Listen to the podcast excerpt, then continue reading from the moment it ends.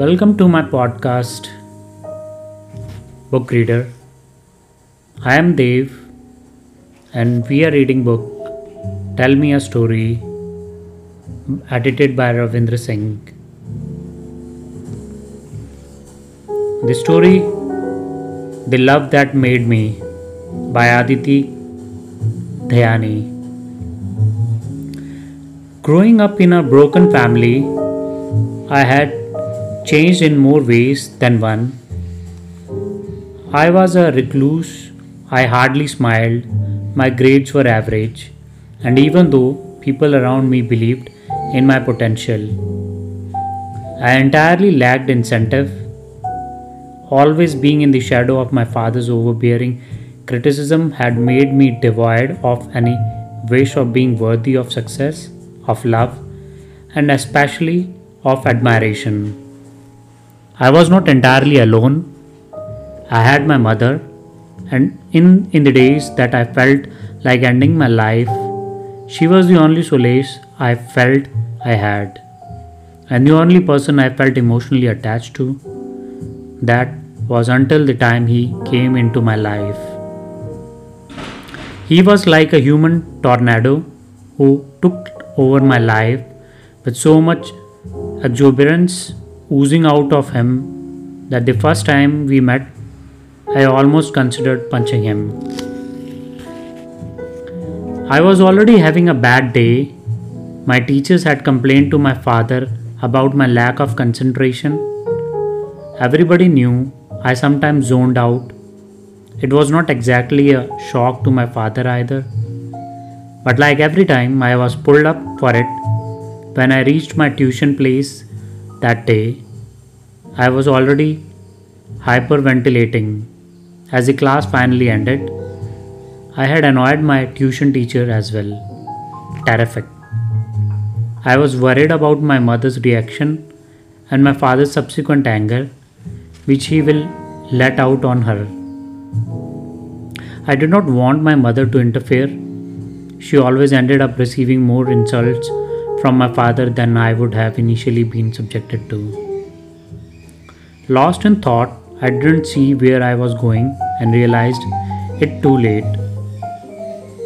I had already bumped into someone. I started mumbling half hearted apologies and tried to get away as soon as possible. I was embarrassed. It was one thing to be caught daydreaming, and totally another to just bump into a stranger while doing so.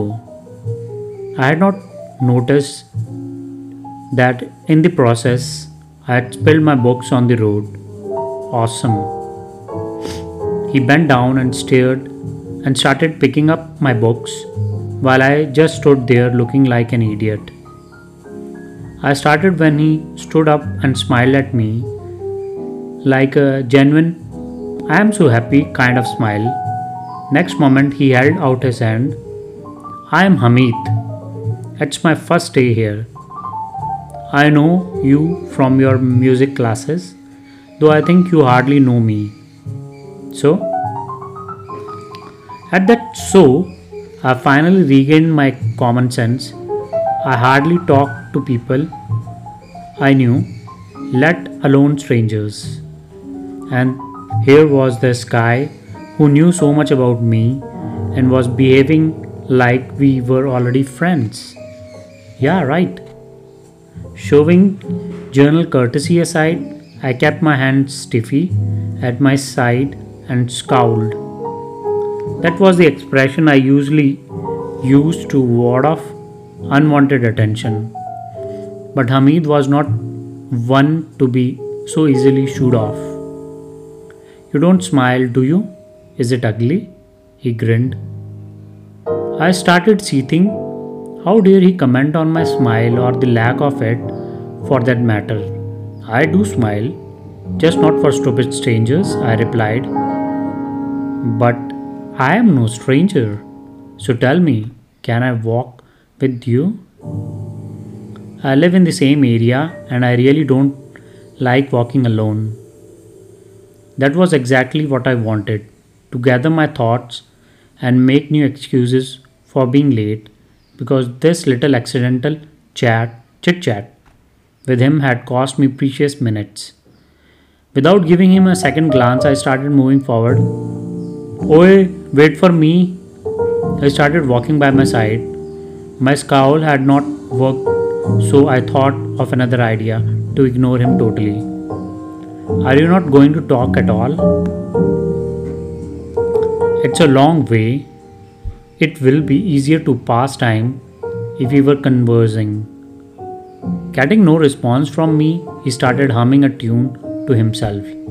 It was my favorite song. So when he showcased his talent in mixing two totally different tones in one, I was tempted to correct him, but I refrained. As we reached my ho- house, I parted ways. See you tomorrow, he asked. I just went on without replying. The next day was the same. After class, I tried to hurry off, though after my behavior the previous day I didn't expect him to follow me. But Hamid was waiting for me, acting like it was nothing unusual. He started walking beside me. I had to give it to him. He was resilient. This walk then became his routine. He did not try talking to me after that first day, but whenever I glanced his way, I could, could see a satisfied smile on his lips.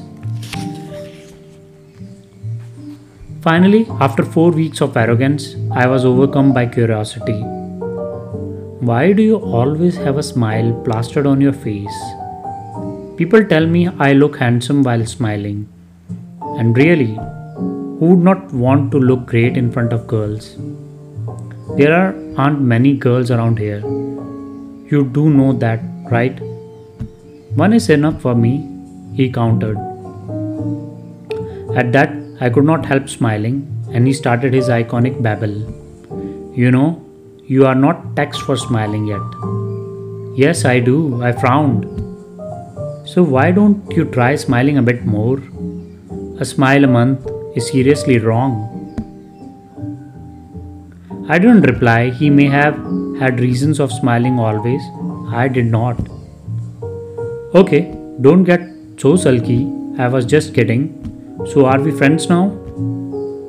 I don't know. Come on, I made you smile. I earned it. Okay. Okay, we are friends. Oh, okay. You are annoying. Both. My reply made him sulk, and his expression was so cute that I started laughing. He looked at me, surprised. Now we are definitely friends. Thus, he sealed our bond. I failed to resist him. He was so full of hope and light that even the eternal night of my life was starting to get affected. As the days progressed, I got to know more about him. He was an only child of an army officer. His mother had died at a young age and he hardly remembered her. I, in turn, told him about my mother. Sometimes we bunk class. It was his idea that we roam around and be explorers. Bunking is healthy. You're already a nerd. How much more you can mug? I don't mug. And where will you, we go if we do miss the class? Let me show you Hamid's heaven. There is no such thing as that. I cut him off. It was another of his quirks, naming things as he pleased. There is Dumbo, just come along. He never liked it if I didn't believe him. To humor him, I followed. Finally, we stopped at a forest. What is this place? I asked. This once used to be a bamboo farm. Nobody comes here. It is secluded. Okay. You don't like it? He sounded disappointed. No, I like it. It's peaceful here. Yeah, it is. That's why I come here whenever I feel like being alone. I thought you were the kind of person whose life was perfect. I mused aloud. Nobody's life is perfect. Mine definitely isn't. Perfection is overrated. How will we grow better if we were perfect already? and problems exist in each person's life. It's on you how much you weigh them against your happiness. That struck a chord. I had decided to let my problems consume my life completely. He had decided to live with them and not let them hinder his liveliness. Considering my expression, he came closer. Try being the girl you are, not what your problems have made you. As I sat on the grass, he began talking. The first thing I noticed when I saw you singing was the sadness in your eyes, and that surprised me. Because whenever I asked anybody about you, the response was similar.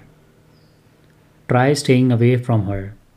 She won't think twice before insulting you for just being nice to her. But I was intrigued, and that was when I decided that I will try getting through your faggot, and I did. He again sounded very smug. I shoved him against the tree and he started laughing. After a minute, I joined in too.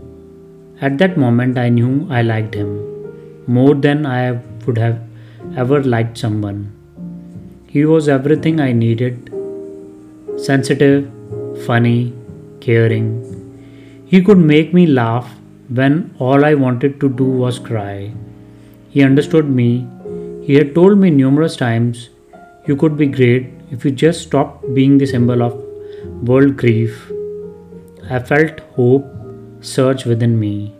I didn't want to fail him, so I tried to improve. I studied, I worked hard, and I started paying less heed to my father's taunts. I decided to be happy. When my mother asked me the reason behind my sudden good spirits. I tr- tried to be non-chalant about it. Hamid was my secret and I wanted to keep it that way for now. We started frequenting his spot, which he had now named after both of us. We found that zigzagging and interlocking bamboo leaves had grown in, grown to form a green canopy. We loved it. Hamid decided to put up a swing on those branches. We installed it on the strongest branch we could find. We took turns on it. I loved the feeling of being airborne, being free, even if for a few minutes.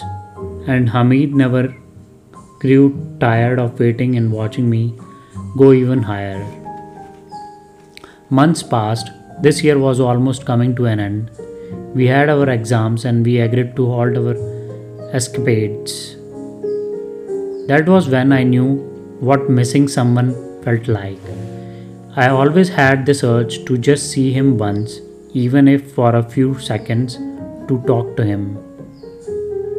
But I stayed put. On the last day of our exams, my friends had organized a party.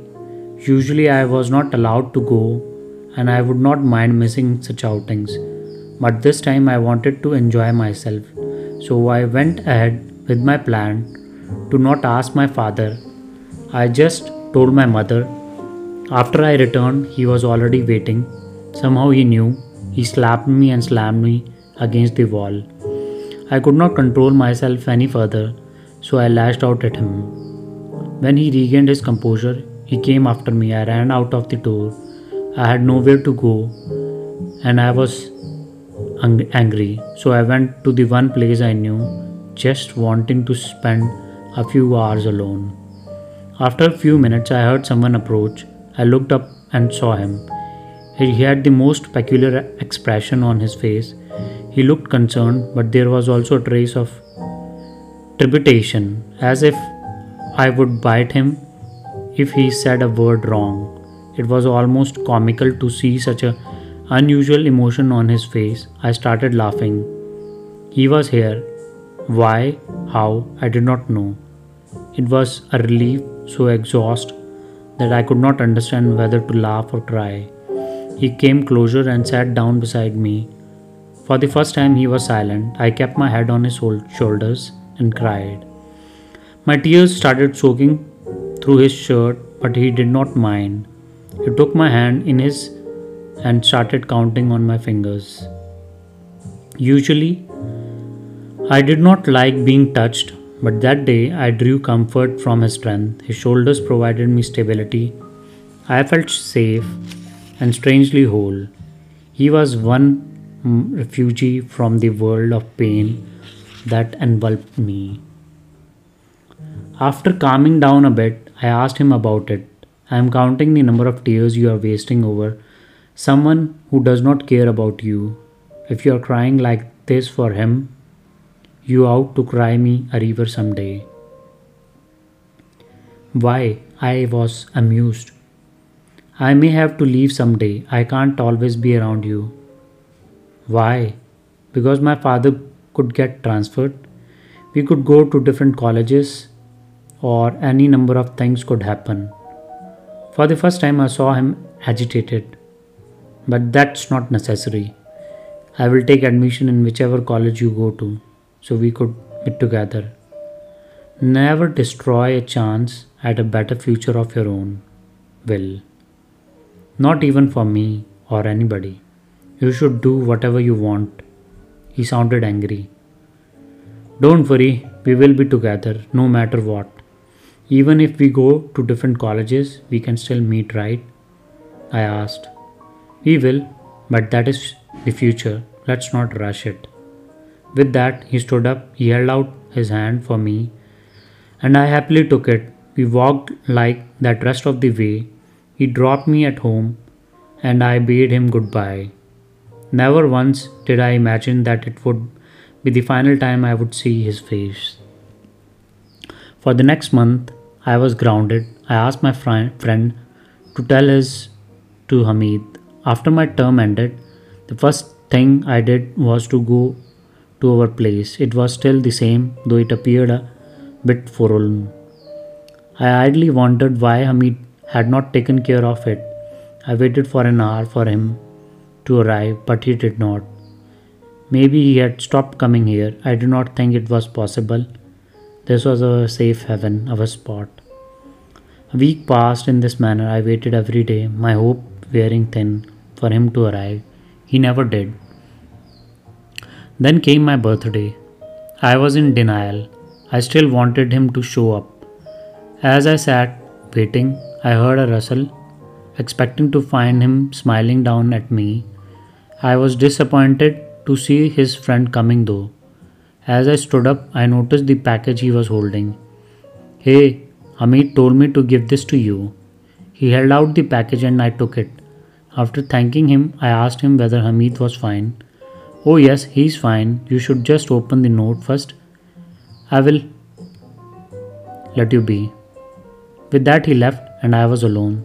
There was a note stuck to the gift. I opened it. Happy birthday.